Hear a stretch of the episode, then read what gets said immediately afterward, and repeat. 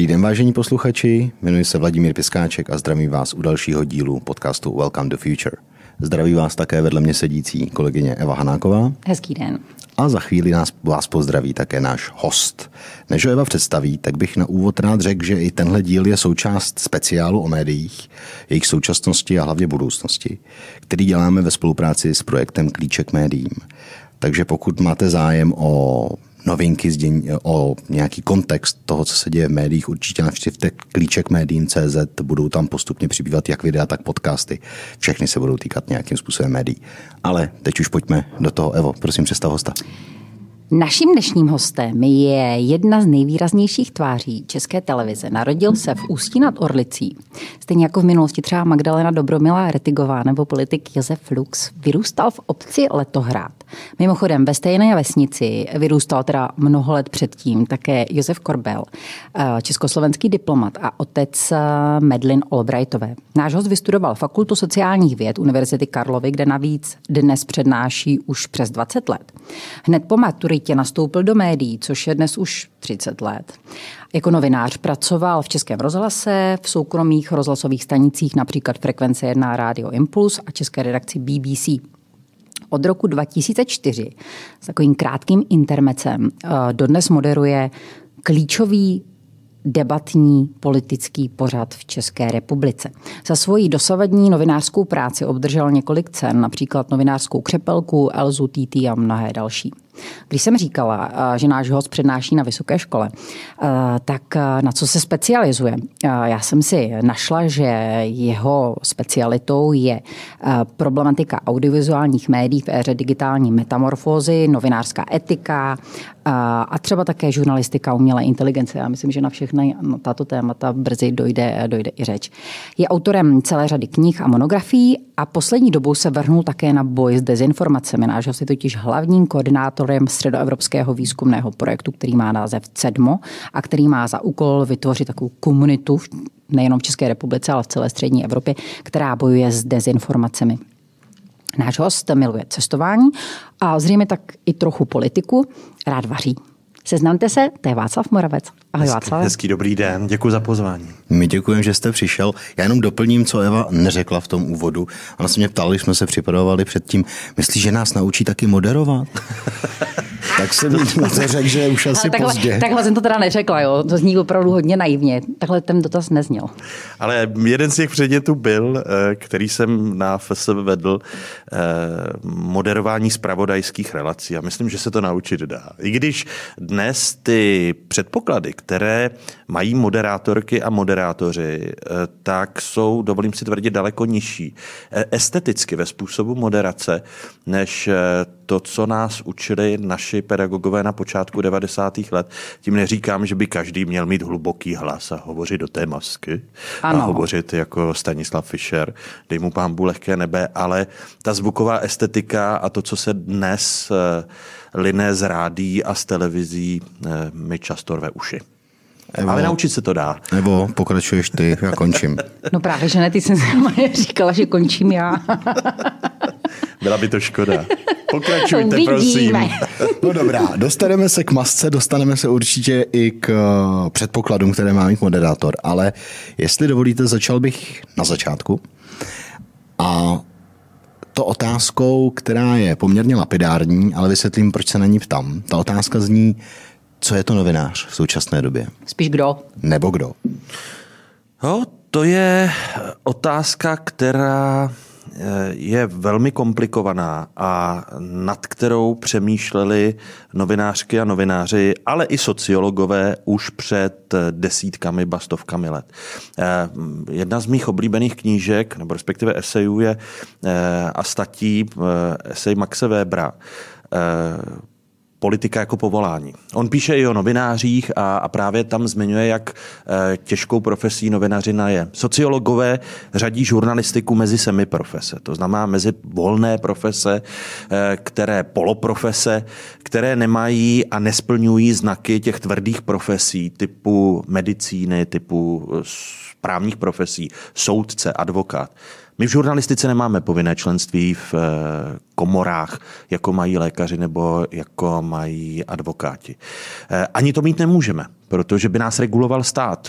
To jde proti, proti logice žurnalistiky. Ale já mám rád ten filozofický přístup, že existují profese, které by měly mít propracovanou a mají propracovanou etiku, které jsou službou veřejnosti a na to bychom neměli jako novináři zapomínat.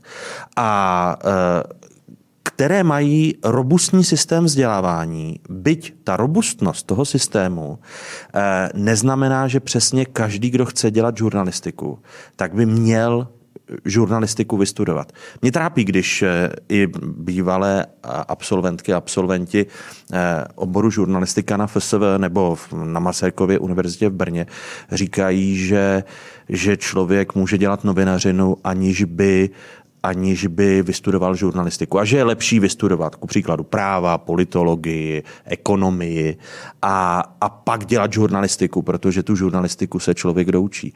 Ale zároveň si dovolím tvrdit, že ta žurnalistika, protože ji beru na pomezí filozofie a spisovatelství a mám stále po těch 30 letech, jak tady Eva zmiňovala, ideály a Dovolím si tvrdit, že filozofie a spisovatelství jsou tak velké a rozsáhlé obory, že dobře nadizajnovat studium žurnalistiky na pět let eh, znamená, že to vás nenaučí na jiné fakultě a praxe už vás to vůbec nenaučí. A dovolím si tvrdit, že to, co se děje v žurnalistice a v médiích, že se tady používají pojmy jako hybridní žurnalistika a, a podobně, tak eh, že to Eh, ničí žurnalistiku, pomáhá to ničit celou veřejnou sféru a přispívá to k tomu, jaký svět tady nastavují síťová digitální média. Dobrá, já budu víc popisný. Já si pamatuju, když jsem začínal učit na ekonomce žurnalistiku, tedy před nějakými, nevím, 15 lety, 16, tak jsem používal na jedné z úvodních hodin uh, esej uh, Karle Čapka, jak se dělají noviny protože tam je krásný popis toho, jak funguje ta redakce a jak ty sportáci píšou a jak nikdo nečte ty ekonomické zprávy a jak ty ekonomické redaktoři si o sobě myslí, že jsou nejvíc a přitom nic neznamenají a jak se dělá ta politická spravodajství a tak. A dával jsem jim otázku, kdo myslíte, že to napsal z jaký je to doby. A protože to byli studenti ekonomky, tak o Čapkovi pravděpodobně nevěděli. Ale uh, říkal jsem, možná je to chyták, nevšímejte si té češtiny. A ty, co dělali v médiích tehdy, tak často typovali, že to jsou 90. léta, nebo že to je začátek 21. Eh, století. Teď už tenhle ten vtip používat nemůžu, protože ta žurnalistika už tak nevypadá, jak, jak vypadala za toho Čapka ještě před těma 15 lety. Pro vás jsou youtubeři, jsou influenceri, jsou lidé, kteří dělají podcasty, novináři nebo nejsou? Nejsou. A to je právě to, že my eh, si v tom veřejném prostoru spojujeme a eh, oba dva jste v tom úvodu zmínili eh, projekt Klíč k médiím, jehož je tento podcast součástí. A média pro velkou část veřejnosti rovná se žurnalistika. První omyl. Druhý omyl, vše, co se objevuje v médiích jako obsahy, jsou žurnalistika. Ti, kteří říkají, že dělají marketing PR, propojují si to eh, v části své profesní kariéry s moderováním ve spravodajských televizích, eh, mluví o hybridní žurnalistice. Ne, to není žurnalistika. Říkám našim studentům, že, že jsme právě jako ta semiprofese, když budu používat to sociologické vymezení, že jsme na tu hru přistoupili a že neumíme eh, jako skutečné novinářky novináři, kteří se živí profesionálně výběrem, tříděním, v, v, publikováním informací jsme eh, v tom módu veřejné služby, protože ten považuji za důležitý. Eh, on je samozřejmě spojován s médií veřejné služby, protože tato dělají ze zákona, ale podle mě nemají komerční média podléhat tomu a algoritmy to ještě výrazně posilují ten trend že co divák to blbec, co čtenář to blbec, musíme přistupovat k informacím jako ke zboží, eh, to pokud možno co nejvíc komodifikovat, eh, obraz bulvárního titulku v tom analogovém prostředí se nám posunul do clickbaitu. Clickbait se nám posunul, že už není vlastně ani bulvárním titulkem, ale to slovo nemám rád dezinformace, ale budu to nazývat informační poruchou, protože si myslím, že to je přesnější, že vám to, co není e, v článku, e, se objevuje v titulku. Takže to je, ano, laicky řečeno dezinformace a to slovo považuji za sprofanované. Ale je to informační porucha. Přece nemůžete klamat čtenáře, pokud chcete dělat práci poctivě, tím, že titulek obsahuje něco, co není v článku samotném. A, a sám jsem toho ob, objektem. Nebudu zmiňovat ten server, který bych zařadil mezi lživé servery, ale všude u článku o české televizi, protože Moravec je jednou z tváří české televize, tak je Moravec se bude divit. Na Kavčích horách Dusno. A teď si přečtěte ty článek, tam vůbec nic není o Moravcovi. Takže jediná spojitost je, že se tam píše něco o české televizi. Ale aby eh, na to ti čtenáři klikli, tak je v titulku Moravec. Jo? Takže já si myslím, že je to malá schopnost a malá angažovanost v tom dobrém slova smyslu nás, jako novinářů, kteří takto definují profesi novinářů a říkám to našim studentům, nenechte si vnutit to, že youtubeři, influenceri, že vše, co je v médiích, je žurnalistika. Jo, já to na těch besedách od diváků schytávám, že co se, co se tam píše na internetu, to jste vy novináři. Já říkám, aha, to je, to je žurnalistika. To je stejné jako rozdíl mezi léčitelem, uh, šarlatánem a, a mezi lékařem. Takže každý, kdo doporučí nějaký lék, je lékař. Ale ta analogie v tom současném světě je na místě, ale my na rozdíl od lékařů se nebráníme a přistoupili jsme na to, že všechny obsahy v médiích jsou dnes žurnalistika. Že se, propojilo market, že se propojila marketingová komunikace a PR, která za nás byla neprostupná. Vládě, já se volám, už, už to zkrátím. Pohodě. Která, která byla neprostupná. Mám dalších 30 ne, otázek, ne, takže nebo, pohodě. Nebo jsme, nebo jsme měli a, a byly kladeny uh, těmi našimi učiteli na počátku 90. let, když se etablovala ta, ta nová žurnalistika po 89 v rámci nějaké pluralitní demokracie. Učili nás lidi z BBC, eh, lidi z Columbia University, z Department of Journalism. A, a, a říkali nám, co je žurnalistika. A to se úplně, úplně změnilo. A my jsme tak jako rezignovaní, že vlastně jenom tak jako defenzivně říkáme přišpitnem, ano, to asi žurnalistika není. Namísto toho, abychom řekli, neexistuje hybridní žurnalistika. To je blábol. Jo? Buď je PR, nebo je žurnalistika. Ještě zůstaneme u žurnalistiky, respektive u médií obecně, protože my v současné chvíli žijeme v, informační době. Teď už není problém informaci získat, ale naopak spíš informace vytříbit. Jaká je podle tebe role médií v 21. století? Ta, kterou krásně popisuješ. V angličtině na to existuje i, i jeden eh, z pojmů, jmenuje se uh, gatewatching.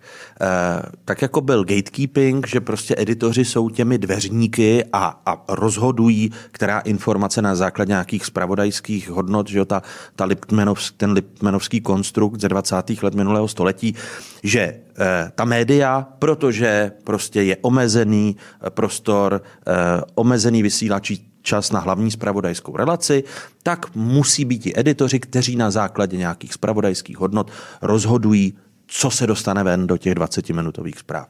Dneska Máme zahlcený informační prostor právě těmi informačními poruchami. Eh, nádherně o tom píše Nate Silver, signál a šum. Já neznám lepší metaforu ne, než, než tu, že máme obrovské množství šumu, ale malé množství signálů, protože ty ověřené pravdivé informace, jejich množství je relativně konstantní. Na to, kolik prostoru se zaplnilo šumem. Na druhé straně ale eh, i kdybychom sebe víc chtěli a chtěli zůstat v téhle poloze, která se nám všem třem je blízká, ale žijeme prostě v technologické realitě, která nám říká v budoucnu to bude jinak. Ať chcete nebo ne. Protože, eh, a o tom je i ten projekt Klíček médiím, eh, lidé ztrácejí zájem vzdělávat se v tom, jaké informace se k ním dostávají, netřídí si je sami a té žurnalistiky je přesně jak toho signálu málo. Eh, ta otázka moje je,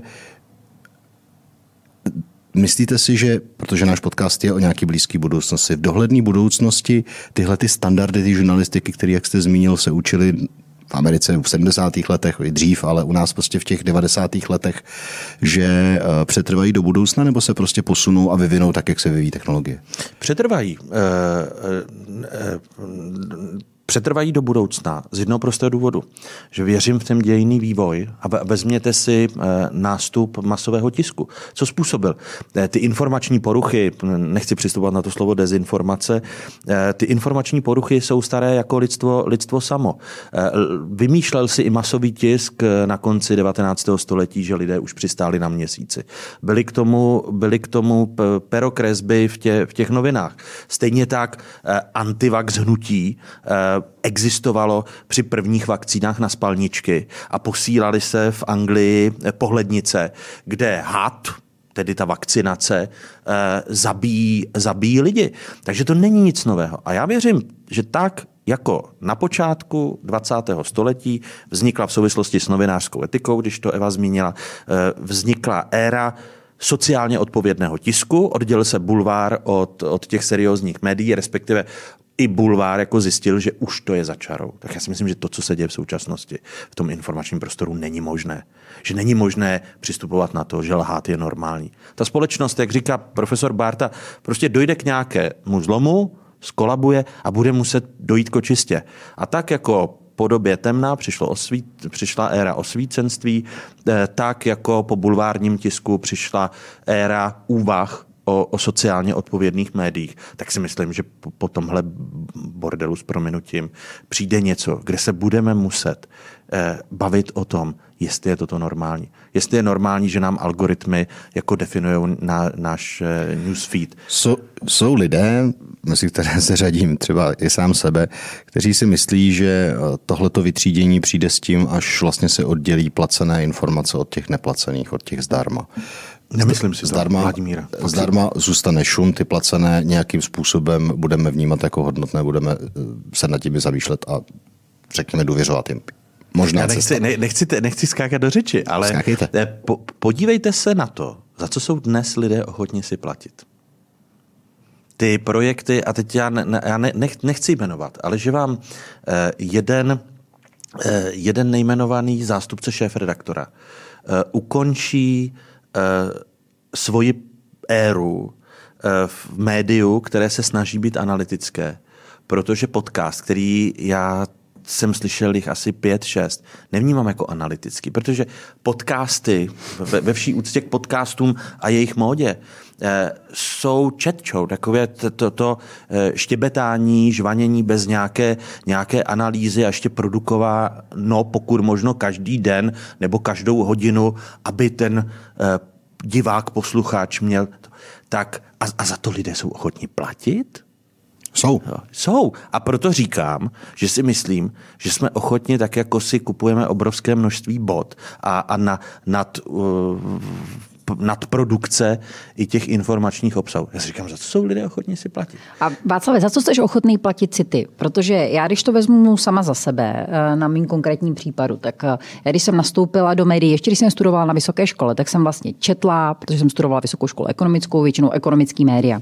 Když jsem nastoupila do novin, když se rozjela ČT24, tak i v redakcích jsme měli vlastně pořád puštěnou televizi a pořád jsem vnímala informace eh, vlastně během celého dne. Večer jsem přišla domů, pustila jsem ty zprávy, já už to teď nedělám, protože těch informací je na mě moc, eh, nech, valej se z každé z každý strany. Řekni mi ty, za co ty jsi ochoten platit a jaká média ty sleduješ?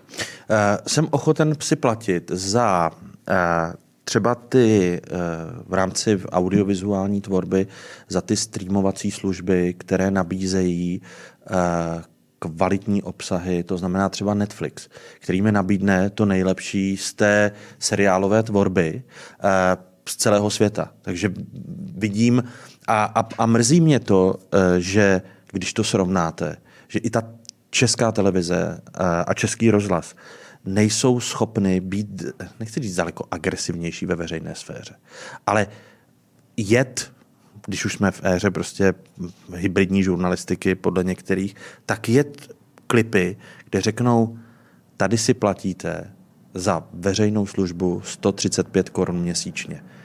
Kolik platíte telekomunikačním operátorům typu O2 za balíček který vám nabízí vlastně tolik programů, které vám Česká televize nabízí za ten směšný poplatek 135 korun. Respektive tam, abyste měli O2 Sport a další, tak musíte zaplatit trojnásobnou tu částku.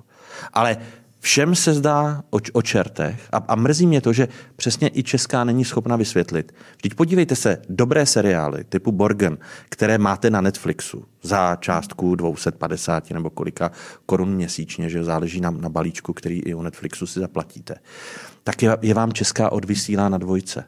A a máte je k dispozici v i vysílání mě, měsíc a, a tak. Ty zmiňuješ Netflix, ale mě zajímají spravodajská média. Spravodajská média, tam si, uh, tam si vybírám, tak já jsem bohužel jako determinován zase přesně tím, tím gatewatcherem, že mu, jako novinář profesně musíte sledovat všechno, abyste zjistili, co se v tom prostoru děje. Ale nepochybně to jsou týdeníky a e, čím dál více tenduju ke slow journalism, bych to nazval. Jo, protože... A to je konkrétní, uveď konkrétní případ. Nepochybně je to v České republice re, respekt s reflexem. Jo, byť nemusím jako názorově sou, souhlasit s tím, co, co často vidím, ale delší analytické texty. E, nepochybně je to, je to deník N a, a hospodářské, hospodářské noviny. E, a prostě texty, které mi nabízejí nějakou analýzu. Protože já se přiznám, že právě to množství toho, těch informací, že už sám e, zjišťu, že se nedívám každý, každé dvě hodiny na to, co píšou online média, že si newsfeed na Twitteru projdu třeba jednou za dva dny, protože protože si říkám, je ta informace podstatná. A já nechci, aby mě praskala hlava. A, a samozřejmě říkám, že to dělám, e, že to dělám stále ještě v rámci profese, e, že si ráno pustím Studio 6 a, a já jsem nezmínil jenom, pardon, že jsem nezmínil českou televizi nebo český rozhlas, abych nebyl, abych pak nebyl zas osočen, že tady dělám reklamu komerčním soukromým médiím. Tady se to smí. Tady, ano, ale eh, jo, kdy, když, si, když si vezmete, jedu v autě sem k vám a poslouchám Český rozhlas Plus, protože považuji Český rozhlas Plus za nejlepší stanici mm-hmm. v českém prostředí. Jo, že jsem po, poslouchal nebo poslouchám BBC, BBC World Service, protože jsem pro tu instituci v české redakci, v české redakci pracoval. Takže to jsou tam média, jako slow journalism bych to nazval. Dobrá. Nakousli jsme zásadní téma dneška a to jsou veřejnoprávní média. Eh, jste o nich sám začal mluvit. Já možná jenom v pár sekundách velmi jako hrubě pro posluchače, kteří třeba jako nesledují média tak intenzivně, eh, schrnu veřejnoprávní média v českém prostředí, Česká televize, Český rozhlas, eh, Česká tisková kancelář. Vznikla vlastně s příchodem rádií, byla to, je to evropský fenomén, byla to dřív státní média, z BBC se postupně stalo ten etalon toho veřejnoprávního média, to bylo to první. A po druhé světové válce vlastně ty vyspělé demokracie převáděly ty svoje státní média na, řekněme, média veřejné služby, nějak si ji definovali a nějak je kontrolovali. Takže například Německo má 14 kontrolních rad a 10 veřejnoprávních médií, jo. takže uh, Británie nemá žádnou třeba. Ale uh, co je důležité, uh, je, že v českém prostředí, tak jak já to vnímám, je dlouhodobě česká televize vnímaná jako ten teď to nemyslím nějak pejorativně, ochránce demokracie, ochránce prostě tradiční kvalitní žurnalistiky. Samozřejmě každý má někdy výkyvy, každý dělá někdy chyby, ale její ambice, vy mi to potvrdíte nebo vyvrátíte, je prostě pokračovat v těch tradicích té kvalitní žurnalistiky. Bohužel okolo nás jsou země, jako je Polsko, jako je Maďarsko, jako bylo Slovensko za Mečiara, kde velmi rychle se z těchto médií veřejné služby stala zpět státní média pod kontrolou vlády. Podle Václava Moravce, jaká je vlastně budoucnost tohohle fenoménu evropského veřejnoprávních médií? Já si přeji i, i na margo toho, co jsem říkal, že věřím ve, ve, eh, v dobrou a teď nechci říct ve, ve světlé zítřky, protože to zní... Eh, Hodně budovatelsky. Tak, přesně, ale, ale věřím, věřím v to, že, eh, že ta společnost nechce být ohlupována a že, že přes všechny útoky na média veřejné služby, ta veřejná služba v oblasti médií a žurnalistiky je, je, je důležitá a prokázala to uplynulá století. Takže věřím, že ta média veřejné služby, že ta média veřejné služby eh, zůstanou. Co mě mrzí a co mě trápí, a tam bych na tu vaši odpověď byl skeptičtější, Eh, co se bude dít s médii veřejné služby ve středoevropském prostoru? Ta, ty dvě země, Polsko, Maďarsko. Polsko, Maďarsko jste zmínil. Slovensko, je to zvláštní, když eh, jsem eh, na roháčích a, a, a lezu, lezu po horách, nebo když přijedu na Slovensko, to, kolik ocenění člověk a slov, milých slov na adresu České televize, z Pravodajské 24, dostává člověk na Slovensku, eh, tak to je tak potěšitelné a, a na to jak tady jsme kritizováni, eh, že prostě sloužíme špatně, že jsme účeloví, že nemáme rádi prezidenta, že nemáme rádi premiéra, ať je premiérem kdokoliv. Eh, to, co jsem si zažil v těch uplynulých 20 letech, eh, že jsem nejdříve ODSák, pak Socan, pak Antibaby a, a podobně. No to,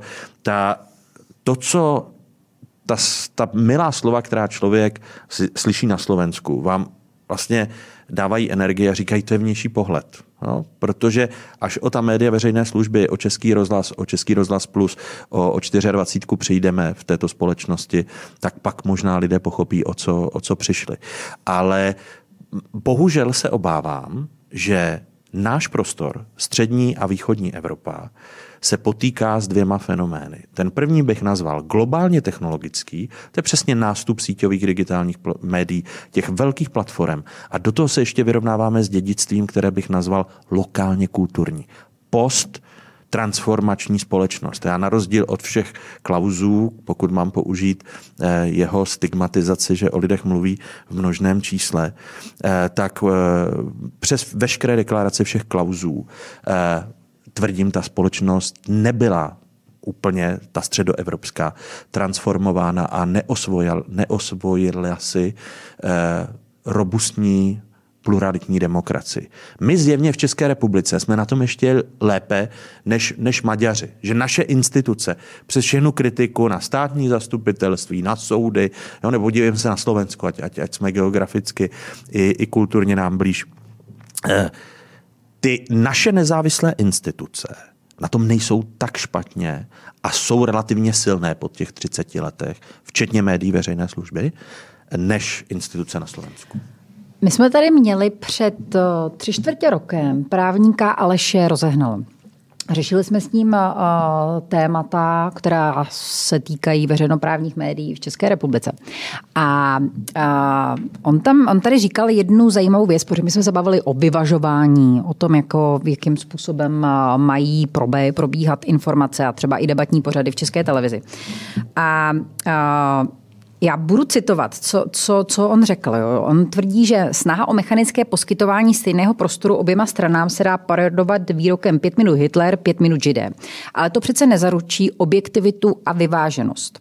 Ono to následně vede ke vzniku různých fake news a pokřivení pohledu na realitu. Pokud budeme například informovat o tom, že země je kulatá, měli bychom podle této logiky poskytnout stejný prostor lidem, kteří tvrdí, že je placatá.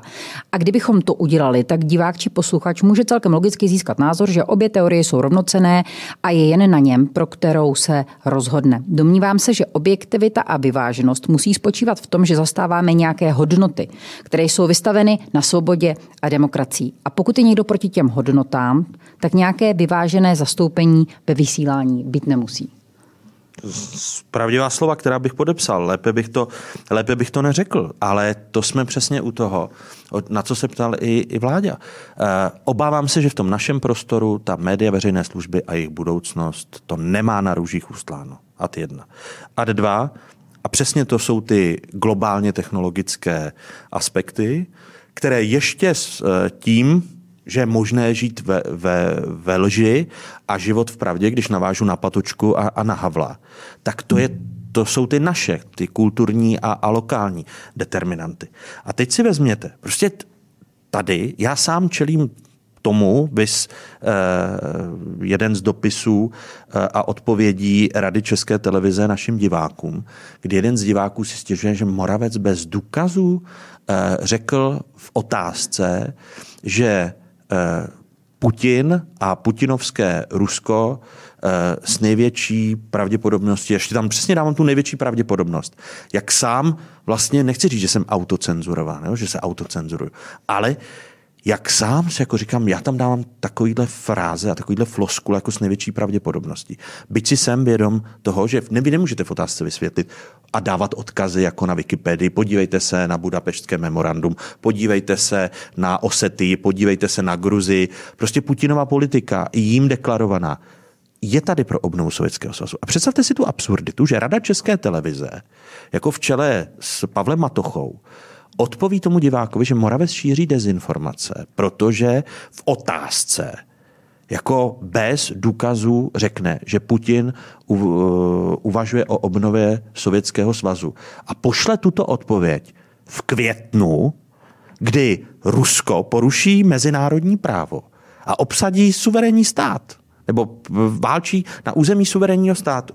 A to je přesně o tom, že lidé v radě České televize, placeni z našich peněz, tak neznají koncept objektivity Ventrštálův, který byl formulován ve 20, eh, v 80. letech 20. století, kdy existuje nějaká fakticita, no, abych hmm. rozvinul ty, ty teze Aleše rozehnala.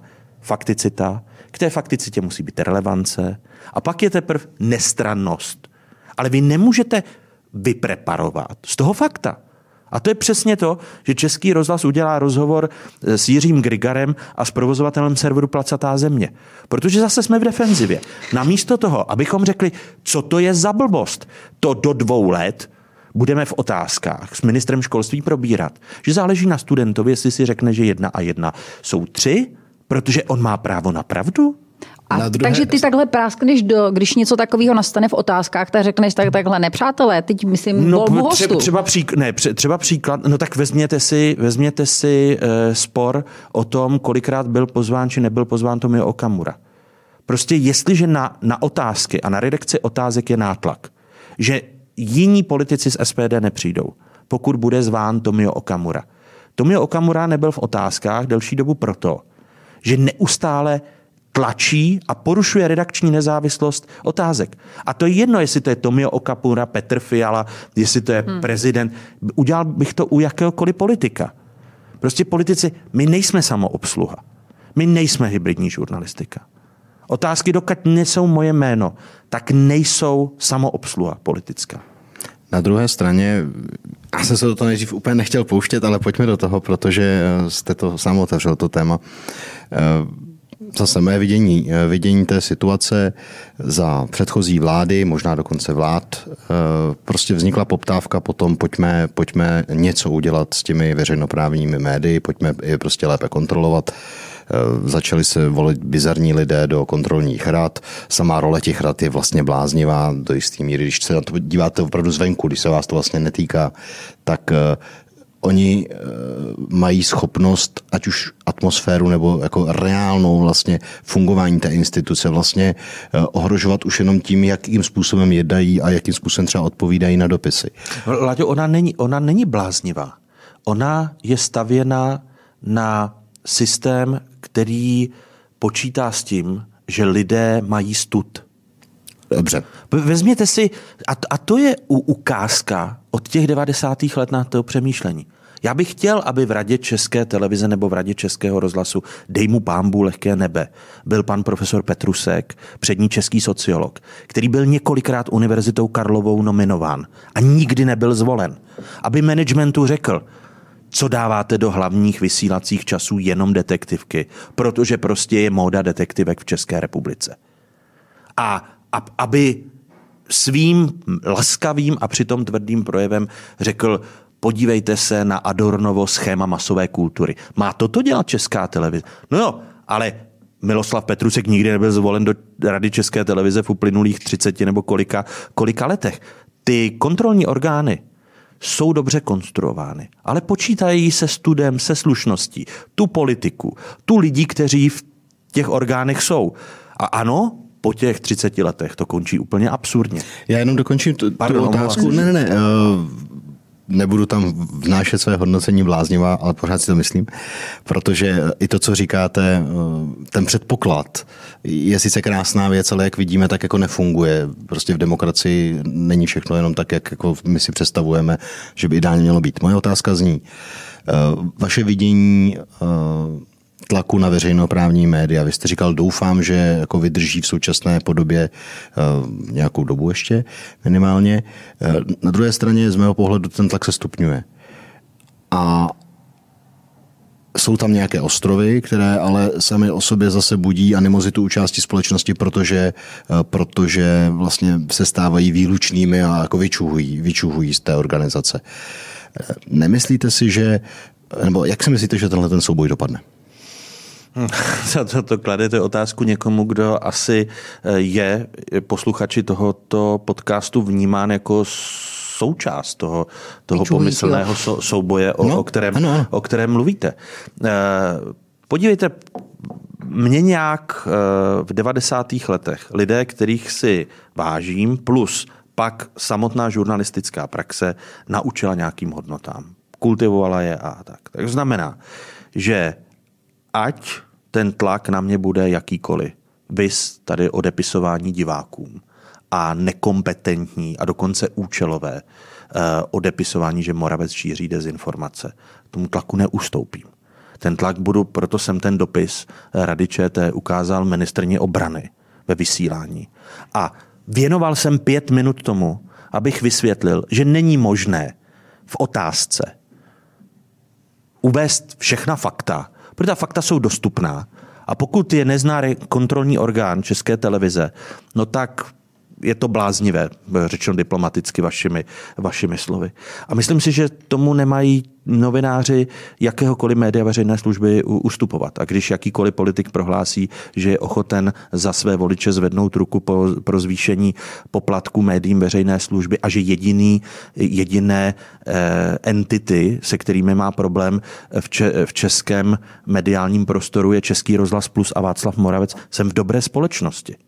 A, a pak teda ať klidně tyto pořady nebo tyto stanice zruší a, a zvednou, uh, zvednou poplatky, protože nemá se s ostatními redaktory problém, protože se ten postoj k té či oné politické straně. Já, jak, mě, kdyby o tohle řekl o mě politik, jakýkoliv politik, tak bych se zastyděl, že dělám svoji práci špatně, jestli mi rozumíte. No, no tak, a... jak říkal Borovský, kdo si nechce hubu spálit, musí mlčet nebo chválit. No, a to, a to... Což asi politici v současné to, chvíli to... od, od novinářů chtějí, že jo? Ale to, to, já, to já radši budu, budu tady v, se chovat v duchu Borovského, protože my to máme i v kodexu. Jo? To je my tam máme tu redakční autonomii. Máte, máte. Uh, otevřel jste téma poplatku. Bude to, začalo rezonovat, ředitel televize, České televize, Petr Dvořák vlastně udělal takovou, řekněme, ne emotivní, ale silnou tiskovou konferenci, kde ukázal, pokud se nezvýší hodnota toho poplatku, která je 135 korun měsíčně, ano. tak co bude následovat. Vlastně já si úplně nemyslím, že by veřejnost, široká veřejnost řešila, jestli poplatek je 135 korun nebo 155 korun nebo 160 korun. Tam bych s vám, tam bych vámi nesouhlasil, protože si myslím, že opravdu v těch, uh, a vidím to u, naši, u, u, u, mé, u mých vlastních rodičů, ale... Uh, že, že opravdu lidé, a my si to neuvědomujeme tady, tady z, pra, z toho pražského pohledu, že opravdu existují uh, lokality v České republice a skupina obyvatel České republiky, pro které je i každých 20 korun jako problém. Ano, omlouvám se, to je pravda. Eh, má otázka míří jinam. Jsou země, Řecko, Německo, jich spousta, kde prostě eh, stát zákonem nařídí lidem, že chtějí, že televize veřejné služby je tady kvůli ním, proto si ji platí automaticky, ať už z elektřiny se odvádí desátky, nebo prostě automaticky eh, každý člověk platí. Nebylo by tohleto jednodušší, když teda uh, chcete, řekněme, chceme zachovat tyto média, nebylo by tohle jednodušší řešení, než se tady neustále bavit o nějaký výši toho poplatku? Ne, nebylo, protože tady by bylo nejjednodušší řešení a, a přiznám se, že to, co se děje teď uh, kolem výše poplatku, je ta nejvíc nešťastná věc, která se může médiím veřejné služby v České republice stát. Eh, managementy médií veřejné služby měly tlačit na zvýšení poplatku v časech ekonomického růstu. A už to mohlo být v roce 2014-15. Mě překvapuje, že se nevyužilo té situace, když České republice vládly eh, nebo vládla vláda tvořená sociální demokracií eh, a premiérem Bohuslavem Sobotkou. Že to byla doba, kdy byl ekonomický růst a kdy mohlo dojít k indexaci poplatku. Jenomže eh, ty managementy, vys i úsporný režim a to teď chválím jako Jiřího Janečka, jako tehdejšího generálního ředitele, když se naposledy zvýšily poplatky, eh, tak se vytvořila ta cca 5 nebo 7 miliardová rezerva na, na tvorbu a, a na to. A, a eh, do, došlo k ukolébání po tom posledním zvýšení poplatku, že tady nějaká rezerva a požádáme si o pop, navýšení poplatků, až ta rezerva dojde. A, a, ne, a ty managementy uh, médií veřejné služby, omlouvám se ČTK, kterou z toho vyčleníme, mluvím o českém rozhlase, české televizi, ty managementy to neudělali v době, a nebyli daleko víc agresivnější v dobrém slova smyslu eh, v dobách ekonomického, ekonomického růstu. Takže teď tady dochází k tomu, že se bude vyhrožovat vypínáním ČT3, eh, redukcí nákupu sportovních práv a podobně, protože ta dobrá doba... Prostě hrát na tu správnou strunu. Ta, a, No, nejsem si tím jist, protože si myslím, že třeba omezovat eh, sportovní práva ještě víc eh, ty voličské skupiny, které nemusí publicistiku z pravodajství České televize, tak, vám, tak se vám dívají na ČT Sport a, a tam to může znamenat jako další, eh, a, a vracím se k té vaší původní otázce. Jakmile to dáte ke státnímu rozpočtu, víc přiblížíte poplatek svého druhu dani, já totiž tvrdím, že už, už jen ten, ten, ten uh, semantický rozdíl. Poplatek a daň je zásadní a odmítám přistupovat na to, že to je nepřímá daň. To je solidární poplatek, na němž se většina té společnosti, ano, nechci říct nařízená z vrchu in, intelektuály řídícími tu společnost, vys Velká Británie eh, v roce 1927, kdy došlo k transformaci BBC na to médium veřejné služby, jak jste zmiňoval v úvodu, tak je to solidární poplatek, který, když jsou povodně, když je válka, když je pandemie, když jsou ty, tak my si platíme médium, které se nemusí honit za sledovaností. Nemusí zvát provozovatele placatá země eh, proti Jiřímu Grigarovi. Nemusí vyvažovat eh, jednoho virologa nějakým jiným lékařem, který je třeba zubář. A, a, a, a miluje jenom, a to tu, se nedělo. a miluje jenom tu konfliktnost. Jo? A, a, to je, a to je solidární poplatek. Já vnímám, když platím odvoz popelnic, já platím poplatek, solidární poplatek za to, že nějaký měsíc prostě do té popelnice v Praze naházím víc odpadu, ale platím paušál. A to tež se týká... A mě mrzí to, já odmítám tuhle ten, ten, já myslím, že nejlogičtější a pro ta média veřejné služby bylo, by bylo nejlepší, kdyby v časech ekonomického růstu, eh, v časech vlád, které se deklarují, že podívejte se, sice současná vláda, to je taky absurdní, jako říká, jak bude zajišťovat eh, obranu médií veřejné služby a pak její minister kultury, první, co řekne, poplatek zvyšovat nebudeme. No, protože z toho bojí, protože jsou populisté, že jo? A, a, a protože čelí zase jiným, jiným populistům. Jo? Takže, takže to, celá ta debata je úplně absurdní. Pos, poslední, Evo, promiň, no. promiň, no, poslední k poplatku, pak už mlčím. Uh, aby, Řekněme, že uh, vy jste silný obhajce médií veřejné služby, já jsem vždycky pracoval na té druhé straně, řekněme, v komerčních médiích.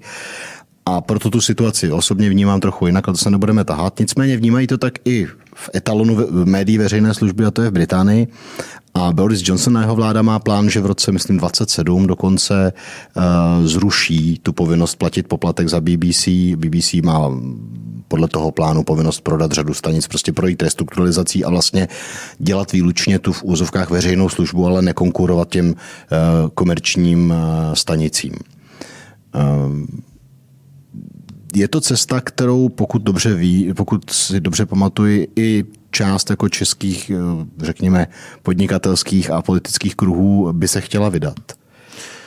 Eh, Vláďo, já upřímně řeknu, já jsem také byl na druhém břehu a pracoval jsem v soukromých médiích. Pracoval jsem ve Frekvenci 1, pracoval jsem v Rádiu Impuls. Těch soukromých médií si vážím, protože s malými prostředky se snažíte hrát velké divadlo. A, a, a e, soukromými médii ne, nepohrdám naopak. Ale média veřejné služby beru jako referenční kultivační bod i pro ta média soukromá. Vezměte si, ano, já, já můžu, pojďme udělat experiment. Pojďme tu televizi zlikvidovat. No kdo z toho bude mít radost? Samozřejmě nová a majitelé novy, protože se vlastní tvorba přesune na placené vojo.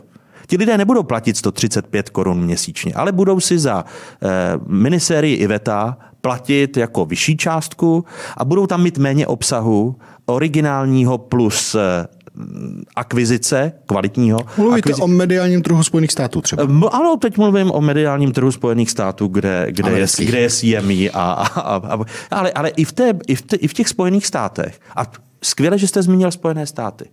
Ano, to totálně tržní a pluralitní prostředí v 60. letech vygenerovalo public service.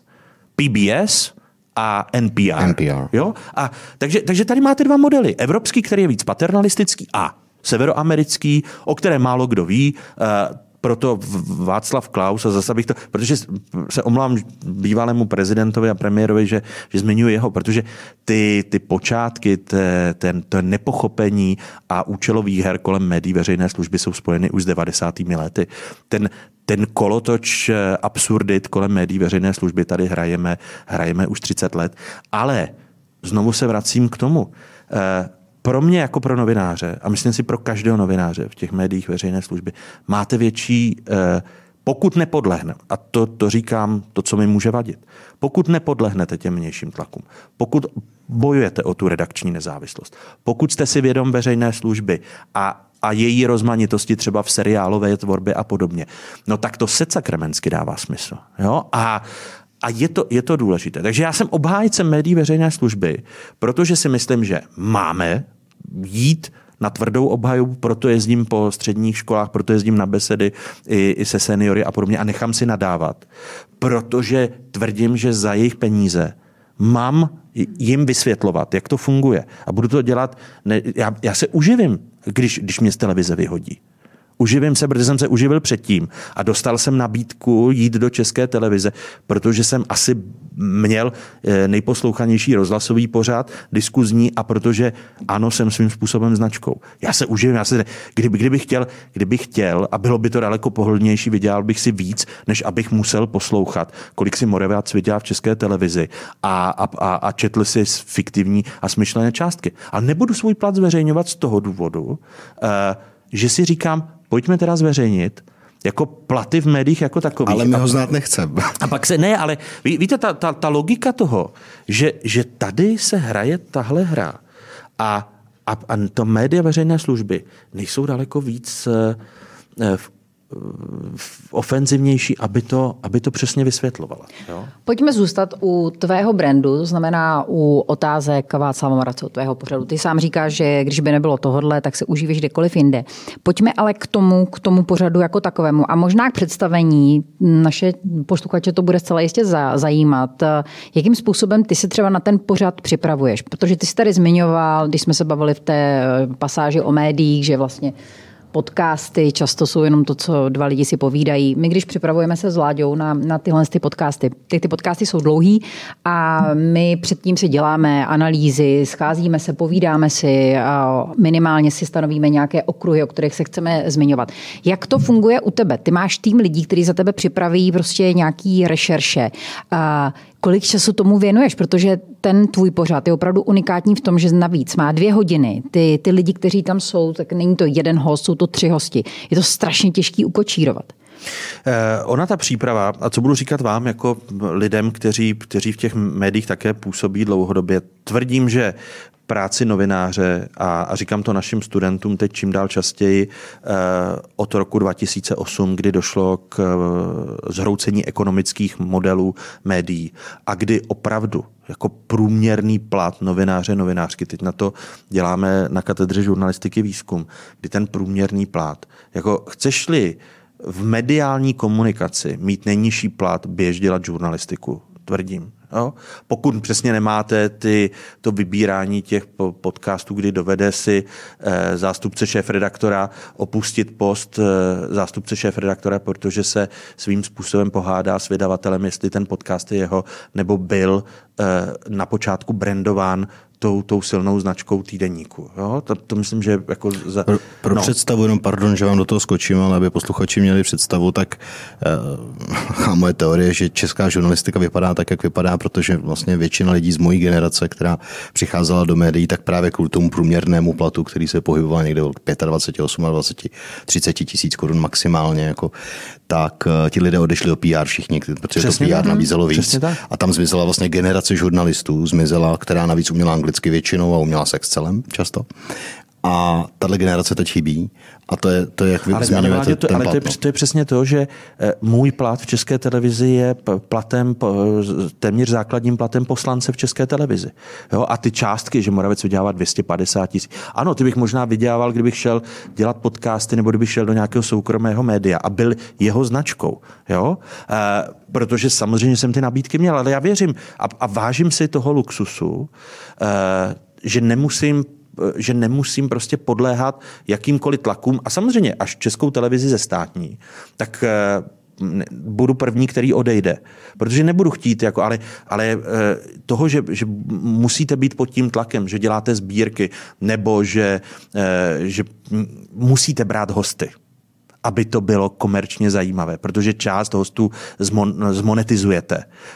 Nebo my jsme ještě ani jednou nezmonetizovali, co děláme špatně. No to nevím. No, protože vy tady máte asi svůj podcast, který já vnímám jako, že, že, že si ho děláte pro zábavu, protože, protože máte své jiné, své jiné profese. Ale, ale a, pojď zpátky a nevy... k tomu, k té přípravě. Pojď, mě jo, ale... zajímá ten, t, jakým no a... způsobem funguješ, kolik času tomuhle věnuješ. Takže vracím se k tomu, to, nejseš, to je, ty nejseš to... typ moderátora, který tam přijde a řekne otázky, eh, co na to obyčejný Čech, nebo no, ale, já nevím. Ale, ale, ale Evo, to je přesně to, co, co vám říkám. Já nejsem schopen spočítat přípravu od do, protože vy oba dva, uh, Vladimír i, i ty, máte zkušenost toho, když jste řídili redakce a víte, že já tvrdím, že my máme nejblíže k lékařům. Stále seš na telefonu, hrozí ti pohotovost, že budeš operovat ve, ve, dvě, ve dvě v noci. Jo? A, a zároveň e, jako nevypínáš. I na té dovolené nevypínáš. No, teď v rámci psychohygieny, ano, já už ne, nesleduju e, to, co když vláda v úvodu zmiňoval Karla Čapka, nesleduju to, čemu odpovídá parafráze Čapkova citátu, není nic staršího než před vteřinou vydaný tweet. No tak vzhledem k... So, no. no. To, to, znamená, to znamená to, co to ten, ten, ten časový rádius, který se nám za těch sto let od Čapkových uh, slov, že není nic staršího než včerejší noviny, se nám zdrcnul do vteřin. Jo? To nesleduju. Ale, ale, pojďme, no. ale přesně v průběhu toho týdne si čtu ty delší články, čím dál více zaměřuju i na ten kontext, proto i otázky. Jako, a myslím si, že to je překvapení pro mnoho. Teď si vezměte, kolik jako uh, pořadů, včetně nasazování druhé hodiny uh, partie nedělní proti první hodině otázkám, prostě neohrozilo otázky a jejich postavení. Vždyť Moravec mohl být za těch 20 let vyměněn kýmkoliv, kdo by udělal po pořád, který bude mít větší sledovanost, větší citační potenciál a podobně. Jo? Zprvu jsem o sobě čet, když se prodloužily otázky na dvě hodiny. To je dlouhý, kdo se, to je Moravec, už utáhnej, ať jde pryč. Prima to má tříhodinový. A nikdo nepíše. No to je, protože kopírují, kopírují princip otázek. A i když kopírují princip otázek, jo, a tak stejně sledovaností nepřebíjí otázky.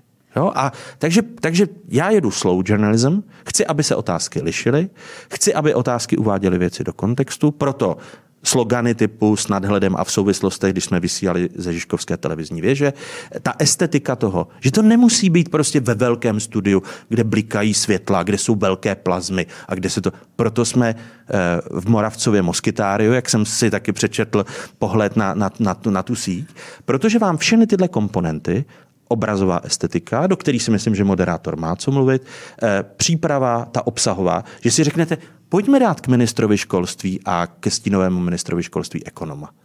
Jo? Pojďme variovat. A, a, a teď, když natáčíme tento podcast, tak to je v týdnu, kdy, kdy ta atmosféra, když k těm politikům posadíte odborníka, je úplně jiná a nežvaní tak jako velká politická diskuze. Jo? A, a, a Morave, Moravec a ten tým je opravdu malý, je to Hanka Andělová jako vedoucí dramaturgině, která se ještě podílí na dramaturgování Fokusu, eh, Lucka Strašíková, která připravuje tu rešeršní část, protože přesně na mě je, abych řekl, Nebudu se ptát na ty blbosti, které byly v týdnu. Mě to nezajímá.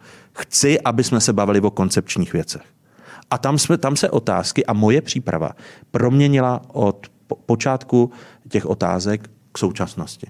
Hele, ty uh, jsi zmiňoval tady politické žvanění. Máš připravenou nějakou zabijáckou otázku naprosto univerzální, kterou v případě, pokud jakýkoliv politik bude prostě si mít nějaký jakoby myšlenkový výplach, který je v podstatě spíš PR, kterou můžeš dát v podstatě komukoliv. Jednu jedinou. A to je? A to je, na co jsem se vás ptal? Protože to je, to je, u Andreje Babiše, a to byl ten poslední památný rozhovor, když prostě jel ty a, a že jo, pracoval se statistikou, jak umí jenom Andrej Babiš a to je moje, já, já nejsem antibabišovec, naopak. Já obdivuju, co je schopná veřejná sféra unést Andrejem Babišem. On je geniální. Jo? A, a vypovídá to o nás jako o Češích, Moravanech a Slezanech. Jo? A, takže Andrej Babišovi, když jsem položil tu otázku, máte rád pohádky? A je úplně vykolejen, protože, protože to přesně bylo, že vy kladete stokrát, a já, já nepatřím k těm moderátorům, protože nechci podceňovat diváky, abych opakoval jedenáctkrát tutéž otázku, protože to považuji za příliš, ve vší úctě k Jeremy Paxmanovi, za hraní si na hrdinu, ale přesně tyhle věci, které, které vás vlastně jako vykolejí. Jo? To znamená, že u Andreje Babiše to bylo tohle, on byl rozhozen, ale neustále mlel a, a kladl uh, ty, ty své argumenty a odmítal poslouchat otázky, protože ke všem rozhovorům přistupuje jako, jako k PR. Jo? Ale ta otázka v těch, těch debatách, když vám jedou ty své naučené frázy, a na co jsem se ptal? Hele, a ty říkáš, jak o vykolejení politiku. Vykolejil někdo někdy tebe? A teď myslím za tu celou dobu, co ty seš eh, vlastně v pozici takového toho ne, nepochybně. synonyma těch... uh, moderátora politických ne, pořadů. Ne, ne, nepo, nepochybně, protože to jsou okamžiky, ty, ta, ty, ty vykolejení jsou ve chvíli, kdy se, třeba naposledy to bylo v situaci, kdy Alena Schillerová je Zbyňku Staňurovi řekla, já vám to vysvětlím, ale to byste se měl více, více věnovat ministerstvu financí, protože eh, z toho, co jsem slyšela, vy jste, vy jste tři, dny, eh, tři dny na ministerstvu a dva dny v Moravskosleském kraji. Já si to pamatuju. A to vykolejilo teda pana ministra extrémně. A, tam bylo, a, a on podobně vykolejoval a, a, a myslím, že Alena Šilerová, a teď zase pro všechny voliče hnutí ano, Alena Šilerová je v dobrém slova smyslu stejný úkaz, jako byl David Rád jako, jako politik. Protože ona umí vykolejit soupeře, u kterých byste to kompetencí jejich neřekli, že je možné, že Alena Schillerová dostane tyhle lidi do, do defenzivy. Že vám umí ona na to ve vší úctě, jako k jejím ekonomickým znalostem a schopnostem, že je schopná jako proškolovat lidi, kteří vystudovali vysokou školu ekonomickou, mají ty doktoráty a tak, že právnička a šéfka daňové zprávy eh, v Brně jako tady staví do latě. V tom byl David Rád. Já jsem vůči Davidu Rátovi vyzkoušel pět nebo šest politiků z ODSky, když byl David Rád ministrem zdravotnictví a, eh, a ti lidé z ODSky opravdu byli v totální defenzivě. Julínkem počínaje, protože tomu řekl David Ráč, že ta jeho koncepce eh, zdravotní vůbec není propracovaná. Pavlu eh, Bémovi řekl, a tam naopak nebyl agresivní, on měnil i strategie. A v tom Alena Schillerová si dovolím tvrdit, že je nejlepší političkou, která umí opanovat veřejný prostor a umí si hrát eh, s, protože hraje tu, tu tu paní z té, z té Moravy. A té komunikační strategie, jako akademicky, kdyby tohle člověk, člověk studoval, po dlouhé době jako úkaz, který, jo, protože ten... Víš, co se říká u nás na rodné Moravě? Ano. On nebo ona nemá vůbec žádnou hambu. to, je, to, je, to, neumím, to neumím posoudit, ale, ale je, to, je to obdivuhodný. Je to, je to, je to obdivuhodný, jo, protože za Andrejem Babišem, za Andrejem Babišem je ten Marek Prchal. Ale ta, a, a, a, a Andrej Babiš jako v mnoha ohledech si dovolím tvrdit, že není autentické, to, ale, ale ta autenticita Aleny Schillerové, která tohle ve chvíli, kdy se řeší její fotografie s pávem, tak takhle dostane do defenzivy ministra, ministra financí. Tak eh, a tam byla atmosféra v tom studiu, že, že říkám po těch 20 letech, říkám, ty brdě, to jsem zvědav, jak tohle dopadne. Ale tak dopadlo to tak, já myslím, že pan eh, minister Staňura se naštval No, ale ta atmosféra a pak... By... Trošku uh, zahnal paní uh, exministrini do defenzívy, řekněme. No, ale to, tam já musím říct, že... To, Aspoň že, na mě to teda působilo že, že kdyby, tak jako že kdybych, já byl, že kdybych já byl jako v té, v té situaci, tak přesně řeknu, to odvádíte... Po, na, na mě ta jeho reakce ještě byla vstřícná, protože samozřejmě muž a stejně tak moderátor. Hmm. To má těžké, jako ženy moderátorky. Uh, já bych chtěl být ženou, protože ženy moderátorky to mají daleko snažší. Protože u nich, když vstoupí do, do, do řeči, tak v rámci stereotypizace je to jako brané, že to se od žen očekává. Když přeruší žena moderátorka hosta, nebo je v uvozovkách k němu drzá, tak, ale když to udělá muž, tak je arrogantní, eh, je, je neslušný, jo, protože co si dovolíte, jo, část lidí říká, vy strašně skáčete, Moravec si skoč do řeči. Jo. A, a, a tak. Ale, Jsi si jistý, já teda myslím, že když je to naopak u ženy, tak ty um, přívlastky jsou možná ještě horší. No, ale, ale pozor. Ale Takhle i... říká žena, která skáče do řeči, podle mě nejvíc ze všech žen, kterou já znám, jo? ale jak, pojďme dál. Ale můžu ještě jednu poslední otázku k, politickému, eh, k tomu politickému pořadu. Eh, ty tady zmiňuješ konkrétní případy a příklady. Protože vlastně. jsem na ně vlastně. tázán. A... Ale to je správně, to je, to je úplně nej, to je, to je úžasný. Ale řekni mi, jak se ti politici změnili a jestli to vůbec vnímáš za těch 30 let, co ty se tě v těch médiích pohybuješ? Změnili zásadně tak eh, ty sociální sítě a síťová digitální média.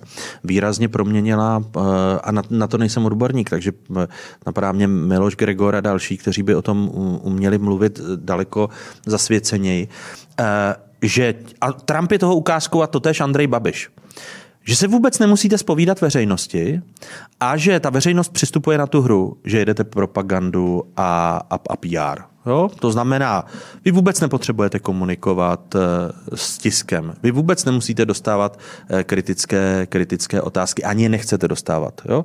Protože ty tweety jsou brané jako tvrzení, které už se nemusí ani ověřovat. Jo? A, a v tom ti politici, jako podívejte se na proměnu tiskových konferencí. A, a to jsem i v 90. letech ty tiskové konference vnímal. A nebo ho, nahánění politiků ve sněmovně. Jako, že to je relativně, když to srovnám s Amerikou, že to a, a s těmi že jo, idealizovanými předobrazy v, tě, v těch filmech všichni prezidentovi muži a podobně, že si jako řeknete, No to přece není možný, že ten politik na té tiskovce jako řekne, že na něco nebude odpovídat nebo podobně. Jo? Ale ta žurnalistika byla v těch 90. letech daleko kritičtější a, a, a snažila se do, doptávat alespoň. Dnes na druhé straně, možná to je to, kam míříte, ty tweety a to vlastně soustředění se na vlastní sociální média eh, velmi usnadňuje současná žurnalistika, která přebírá tyhle ty informace a vlastně ona je ten, kdo je dostává do toho širokého světa. To máte pravdu. Já jsem dělal experiment se studenty, kdy to jsem jim řekl témata, všichni je znali, nevěděli odkáď, nikdo z nich nesledoval eh, to, to, ten videoblog Andreje Babiše a když jsem ho pustil, nikdo ho neviděl, ale všichni viděli ty témata, o kterých on tam mluvil, protože se k ním nějak dostala přes uh, už reálná normální média. A to, to máte pravdu. A to je přesně to, co mě, co mě trápí a kde vracím se k úvodu na, na, našeho setkání, kde ta žurnalistika na to přistupuje. A to je to, co si uvědomuju, že možná naše studenty ničím. A kdy jim říkám, to, co já vám říkám, je koncept, který považuji z pohledu nějaké historie a toho, co jsem o tom nastudoval a načetl, za koncept, který není dobrý. Že, se, že, že nemá žurnalistika přistupovat a teď se zase nechci dotknout dalších lidí, ale, ale eh, to, co se děje v rámci přesně všech těch podcastů, jo, v rámci toho vymezení v uvozovkách hybridní žurnalistiky a omlouvám se, že ten pojem tady zmiňuji až příliš často, ale eh, to, že ta žurnalistika eh, tím, že se stávají ti novináři entertainmenty a, a mají přesně ty podcasty a, a na těch sociálních sítích jako píší o svých dětech, fotí si tam ta jídla a přistupují na, já třeba Twitter používám jako komunikační prostředek, že to, co bych odvysílal v otázkách, dávám do toho veřejného prostoru. Jo, dal jsem si slogan Country for the Future, protože eh, asi tím, že v těch otázkách bych na to neměl tolik času, tak třeba moje twitterová komunikace a má účast na sociálních sítích je, je taková. Ale vracím, vracím se k té, té vaší otázce. tohle, že ti, že ti novináři přistoupí na to, že ten Babiš si může dělat čau lidi a že to všichni parodují. A tím vlastně posilují značku Andreje Babiše jo? a Jindrovi se od Šídlovi teď omlouvám, čau Šídlo. Prostě udělal značku Andreje Babiše daleko silnější tím, že přistupuje na jeho, na jeho marketingovou a strategickou, strategickou uh, komunikaci. A v tom se obávám, že to je přesně to, jak mění logiku síťová digitální média vůči tomu, v čem jsme my tři hmm, vyrůstali hmm. a čemu, čemu my jsme byli učeni jako novináři. Já myslím, že my eh, s vládou často se bavíme o sociálních sítích a novinářích na sociálních sítích, protože když se podíváš, tak to jsou opravdu jakoby velká jména české novinařiny, jsou to jakoby lidi, kteří mají renomé, mají nějakou historii. A, a vlastně řešíme to, komu ta sociální média, ku příkladu ten twitterovský účet patří. Patří to tomu novináři, nebo to patří tomu médiu, pro který pracuje?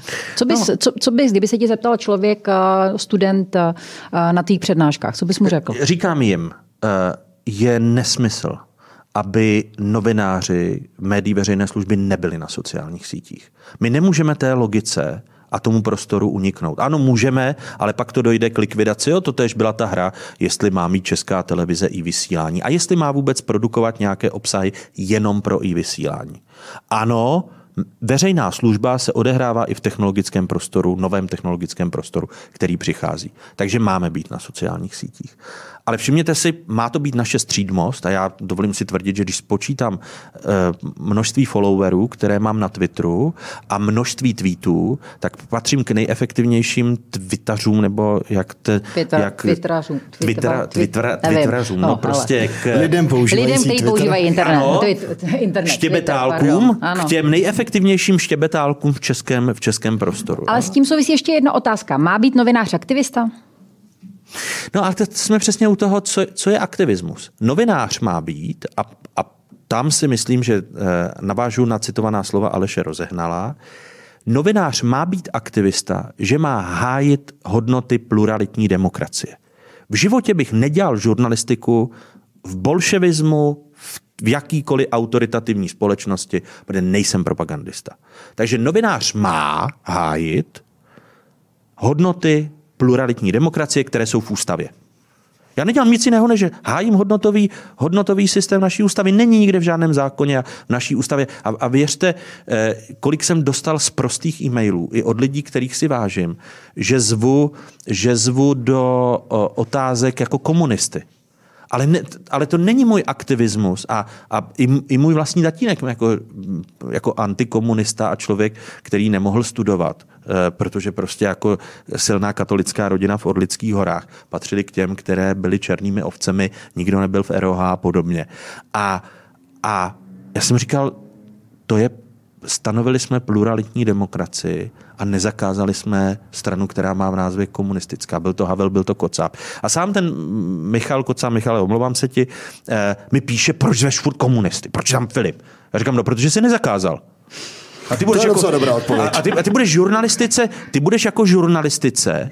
To a ano, nikde není napsáno, kolik těch komunistů vlastně jako se má zvát, respektive ano, interpretační rámec v České republice je, strany se zvou podle a, a zástupci stran podle toho, jak jsou zastoupeny v poslanecké sněmovně. Považuji to za velmi redukcionistický rámec. Myslím si, že máme e, to vyvažovat i senátem a vlastně zastupitelství, protože o relevanci stran rozhoduje více kritérií. Ano, žiju bohužel v českém prostoru, který je v tomto vulgarizovaný. Jo? To znamená, že ne, ne, ne, nejedeme nějaký sofistikovanější rámec.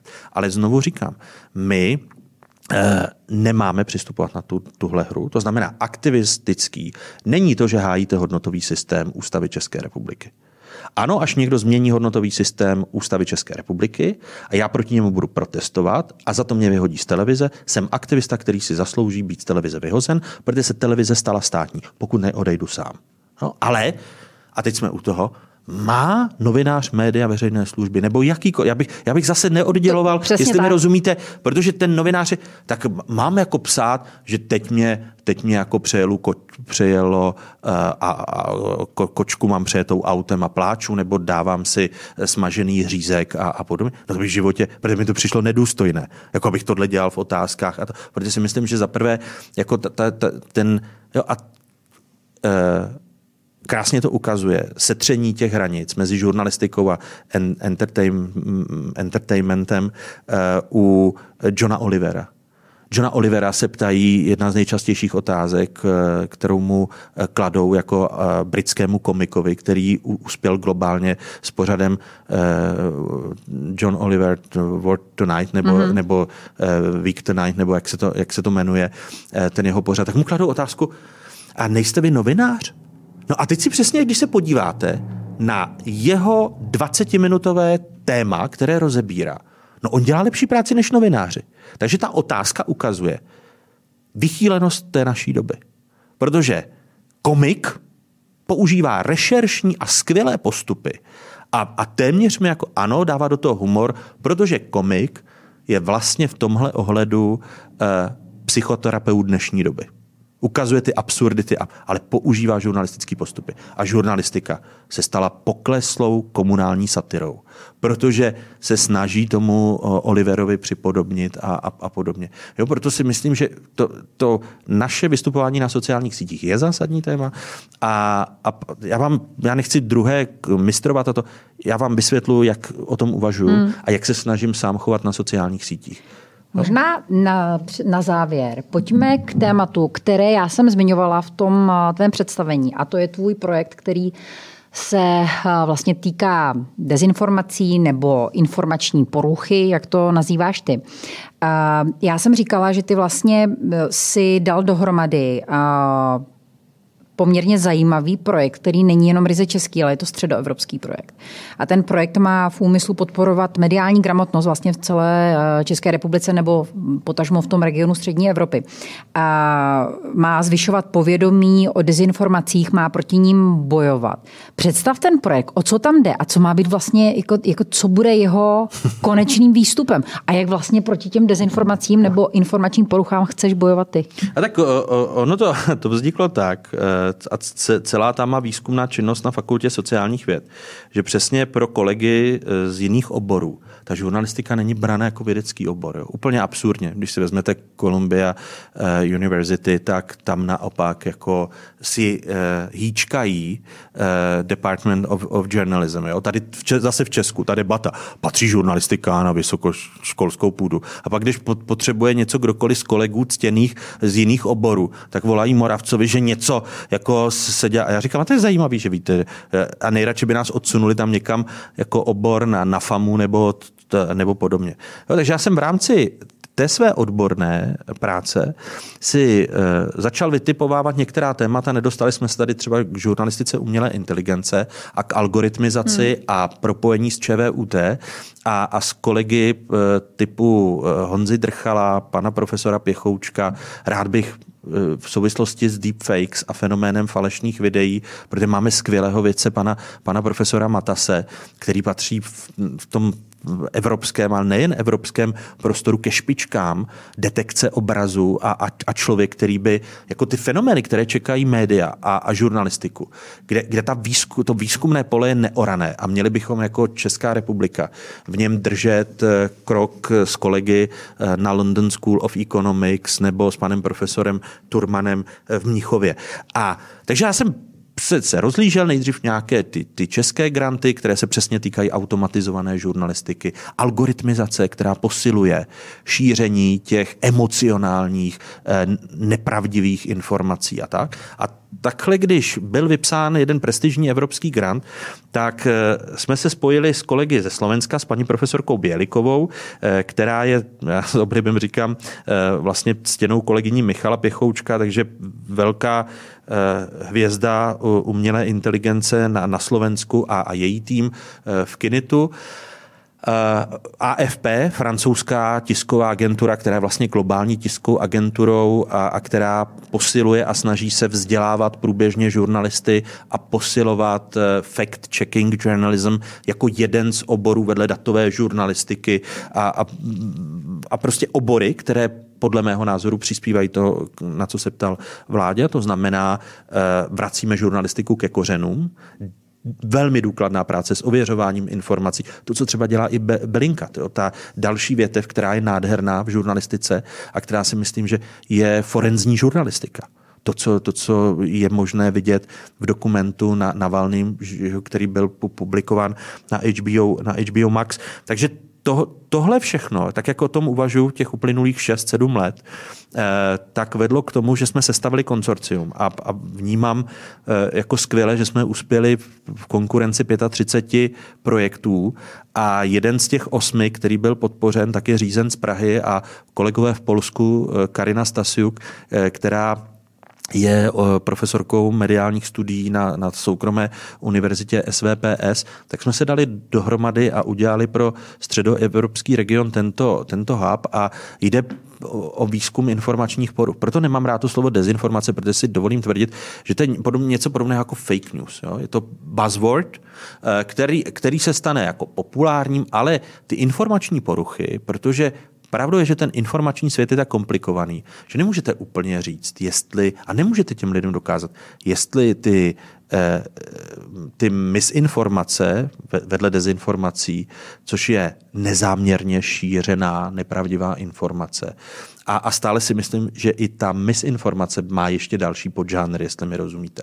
A to tež se týká, týká těch, těch, těch dezinformací. Jo. Že to je příliš, já to vnímám jako jeden ze z dvou jako zastřešujících pojmů, ale máme mít tu intelektuální a to je cílem našeho projektu tu... To znamená, budete jezdit třeba po školách, budete vyučovat tom... mediální gramotnost? Ne, je to, je to, budete... spíš, je to Evo spíš opravdu jako po, pokus o, o vědečtější uchopení toho, co se, protože ten název je Central uh, uh, European Digital Media Observatory, jo? Central European Digital Media Observatory. Pojďme udělat takovou observatoř, která uh, zkoumá to, co se děje v tom novém ekosystému, kde vedle tradičních médií uh, Eh, se ten systém proměnil právě proto, že existují takzvaně nová média nebo síťová digitální média.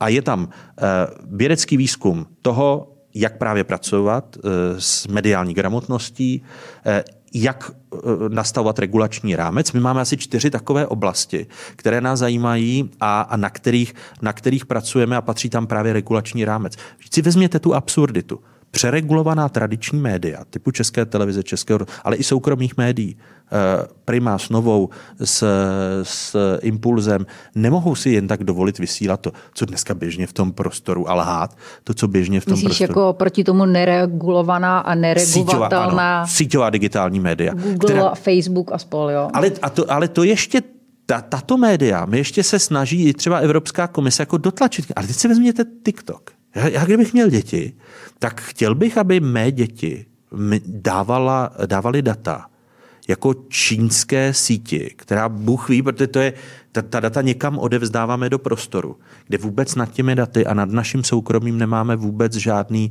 žádnou kontrolu. Jo? Tak eh, tohle třeba ta oblast regulace, jedno zásadní téma. Eh, jak lépe vzdělávat? Protože eh, vzdělávat děti ve školách, No není, není to i problém jako rodičů, že ty děti vyrůstají v nějakém sociálním prostředí. Jo? A další oblast. E, propojení umělé inteligence a žurnalistiky. Jo, to, to je. A takže my nejsme think tankem jako v tom slova smyslu, že bychom vydávali a chrlili jako každý, každý den o 80 výtů.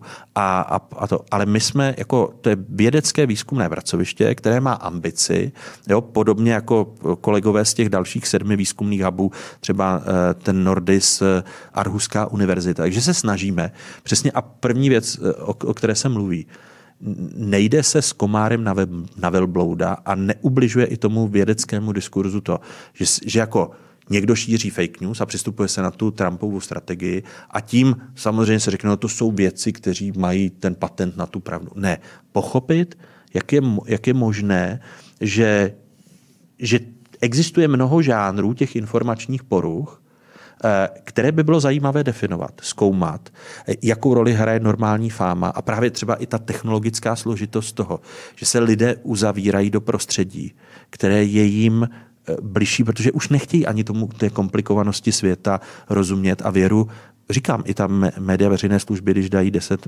minut Židů, 10 minut Hitlera, tak jim to neulehčují a pandemie je toho příkladem. Kdybychom se měli podívat do nepříliš vzdálené budoucnosti, třeba i s tím vaším výzkumným projektem, eh, co považujete za, já se omlouvám, já budu používat to slovo dezinformace nebo fake news podle mě, když tomu dáte obsah, tak tam je, když mu to nedáte, tak tam není, ale prostě víme, o čem mluvíme. Co považujete za největší hrozbu nebo nebezpečí eh, pro společnost z této oblasti? Já možná vysvětlím, proč se tak ptám. Třeba já osobně eh, považuji ztrátu důvěry, žurnalistika vždycky byla o důvěře, a ztrátu důvěry běžných, obyčejných, normálních lidí, nevzdělaných v médiích, v to, co může ohrozit tu společnost, protože vy jste zmínil některé ty techniky, my brzy přestaneme být schopni rozlišovat, co je reálné a co není reálné v tom veřejném prostoru, v tom informačním prostoru. Takže z mého pohledu je to ztráta důvěry. Co vy považujete za největší hrozbu, která je před náma? A tady bych na vás navázal, ale rozšířil bych to, což je ambice CEDMA. To není přece jenom ztráta důvěry v žurnalistiku. Síťová digitální média mění společnost jako celek. A my jsme, a z nás se stává, a nejen teď nemluvím o České republice, ale obecně o západní společnosti, společnost nedůvěry. Vždyť eh, ta žurnalistika vám kopíruje a podíváte-li se na důvěru v českou televizi, v český rozhlas, tak je nadstandardní. Podívejte se na důvěru v prezidenta, podívejte se na důvěru ve vládu, podívejte se na důvěru v, ústavní instituce. Ten tekutý hněv ve společnosti, který pomáhají dynamizovat síťová digitální média, ten tekutý hněv tady byl. Ale dynamizace toho tekutého hněvu je, je daleko větší, než byla před nástupem síťových digitálních médií. Takže ztráta důvěry nepochybně. Pak eh, přestřižení toho, co nazývám eh, paměťovou stopou nebo kontinuem, jestli mi rozumíte. Tam, kde máme pocit, že ty technologie, že opravdu svět začal s nástupem sociálních sítí a ty všechny hodnoty, které jsme měli předtím, tak, je, tak jsou už přežité a budou vás školit lidé, že svoboda slova je lhát na sociálních sítích? Ne, to je stále lež na sociálních sítích. A je to, když ne trestný čin, tak přestupek proti slušnosti. A tohle, to přestřižení nějaké kontinuity a zapomínání na to, že už jsme si v mnoha ohledech jako lidstvo tím prošli, to vnímám jako dal, další jo? problém vedle, vedle té ztráty důvěry, protože to možná tu ztrátu té důvěry a, a, a rozšíření tekutého hněvu, to, o čem mluvím, po, posiluje. A, a to jsou asi ty dvě největší hrozby. Jeden z těch předmětů na vysoké škole se jmenuje žurnalistika umělé inteligence. Ty jsi to tady zmiňoval, nástup umělé inteligence, my tady zmiňujeme život a média v informačním věku, v, v, v éře sociálních sítí. Jak bude vypadat žurnalistika umělé inteligence? A když teď bys měl říct studentům, svým studentům, kteří studují žurnalistiku, tak na co by se měli připravit? Měli by se přestat bát matematiky. Eh, vnímám, eh, a to se netýká jenom žurnalistiky, to se týká všech oborů de facto. Eh, a jestli něco považuji za největší zločin tuzemského vzdělávacího systému, je to neuvědomění si těch komenského myšlenek formulovaných před čtyřmi lety. My máme málo intelektuálů, na něž můžeme být hrdí a pišní v tom globálním prostoru. Komenský mezi ně bez sporu patří. A Vždyť on, když si obhajoba Pancofie, to je to, co dávám studentům tenhle text, a on, on to tam napsal. Vždyť máte čtyři, pro, pro život čtyři důležité věci. Cizí jazyk, když potřebujete jít do světa a potřebujete načerpat zkušenosti a potřebujete získat odstup od sebe sama. Máte tam matematiku jako jazyk přírodních věd, máte tam filozofii jako eh, jazyk eh, společenských věd a máte tam mateřský jazyk, protože váš mateřský jazyk je vaše myšlení. A, a my, my jsme tady z toho udělali jako komenského země, jako ničí studenty a studentky, protože přesně jako na, na ČVUT, když se setkáte s, se společensky vzdělaným nebo renesanční osobností, která umí, eh, která umí ty, ty základy filozofie a uvědomuje si, že ty technologie zásadně mění společnost a měli by přemýšlet nad společenskými dopady. Eh, to, jestli ty daty, ta data, ze kterých se učí strojové učení, jestli tam není nějaké zkreslení, jestli ta data nejsou uhnutá, což pak může způsobit vys v právní branži, eh, jestliže to učíte na datech z rozsudků, které v sobě mají gender, genderová zkreslení, že častěji děti dávají ženám v 98 případech ta, ta přiškne ten soud, no tak je jasné, že, že jedete v té stereotypizaci a nad tím, ti, eh, nad tím část těch computer vědců nebo jako počítačových vědců vlastně nepřemýšlí. Jo? Takže to, a u nás naši studenti v rámci žurnalistiky se bojí matematiky. A když se jim řekne, no, ale prostupuje ta, prostupuje ta algoritmizace všemi, všemi oblastmi. A vy byste měli se snažit pochopit a měli bychom jako novináři a společensky vzdělaní lidé, já sám prchal před matikou. Teď jsem se tě chtěla zeptat, maturoval jsi z matiky? Nema, my, jsme, my jsme unikli, já maturoval, já, z, já maturoval z ekonomie. Maturoval jsem z ekonomie na, na gymnáziu v České Třebové, ale Přiznávám, že část tematik, matematiky je mi vlastně skrytým světem, který se snažím objevovat po, ve, ve spolupráci, jo, třeba pravděpodobnost a tyhle věci si hmm. člověk znovu učí ve spolupráci s kolegy z ČVUT, abychom si porozuměli v rámci těch vědeckých projektů, které, které mám na, na fakultě. A říkám našim studentům, když vám ty, eh, když vám ty eh, platformy žurnalistiky umělé inteligence zjednodušeně budou designovat technici, tak tomu nikdy neporozumíte. A, a vracím hmm. se k tomu, co říkal Vláďa. Kdo nebo co je dnes novinář? No to tak dneska novinář bude softwarový inženýr. Protože vám borec napíše a, a udělá kódy a, a, a vytrénuje umělou inteligenci, aby psala články. No jo, tak, tak on je novinář. Ne, my jako novináři máme mít pod kontrolou a oni jsou naši servismeni. A, a to, takže, takže tohle je podle mě jako důležité ve vztahu k tomu budoucímu, budoucímu vzdělávání, ale nejen novinářů. Ono se to týká i lékařů. Robotické hmm. operace a, a, a diagnostická, diagnostická část.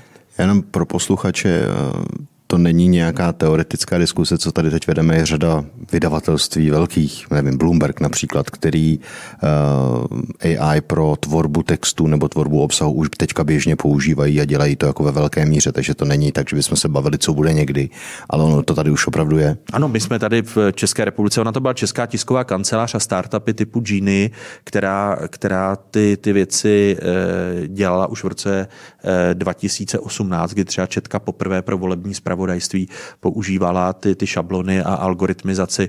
My jsme v rámci jednoho grantu podpořeného technologickou agenturou udělali burzovního reportéra a na něm jsme si právě testovali, jak k tomu burzovnímu reportérovi přistupují lidé v České tiskové kanceláři. To byl, to byl výstup, výstup toho grantu. Takže software, který automaticky si sáhne pro data z pražské burzy a, a vytvoří každý den článek a uměl by vlastně každou vteřinu, jak se zrovna obchoduje s akciemi, jaké jsou výkyvy, a protože na tom ta americká žurnalistika, jak jste, jak jste zmínil, vlastně na tom ona experimentovala. Jo? A, a tam jsou ty prvopočátky té, té automatizace, automatizované texty, pak automatizované grafiky, automatizovaná videa a přesně to bude k deepfakes. Jo? Hmm. Vytvoříte jakékoliv a, a, budete ho, a, a proti tomu bude ta forenzní žurnalistika typu Belinkatu, která vám bude říkat, to video s Vladimirem Putinem je sfalšované, Putin nikdy nic takového v projevu neřekl. To teď se Zelenským. My to vidíme, myslím, že zase ta válka na Ukrajině nám nabízí vlastně zajímavé případové studie, které nám ukazují, kam se posouvá ta automatizovaná žurnalistika. A propaganda. A, a propaganda, přesně tak, protože s těmi automatizovanými nástroji to bude čím dál, to bude čím dál složitější. Tak, my už jsme tady hodinu a půl máme za sebou. Děkujeme moc za, za super povídání, ale já mám přeci jenom na závěr, kdybych to schrnul. Tak bavili jsme se o tom, že eh, česká televize, média, veřejné služby obecně jsou v ohrožení.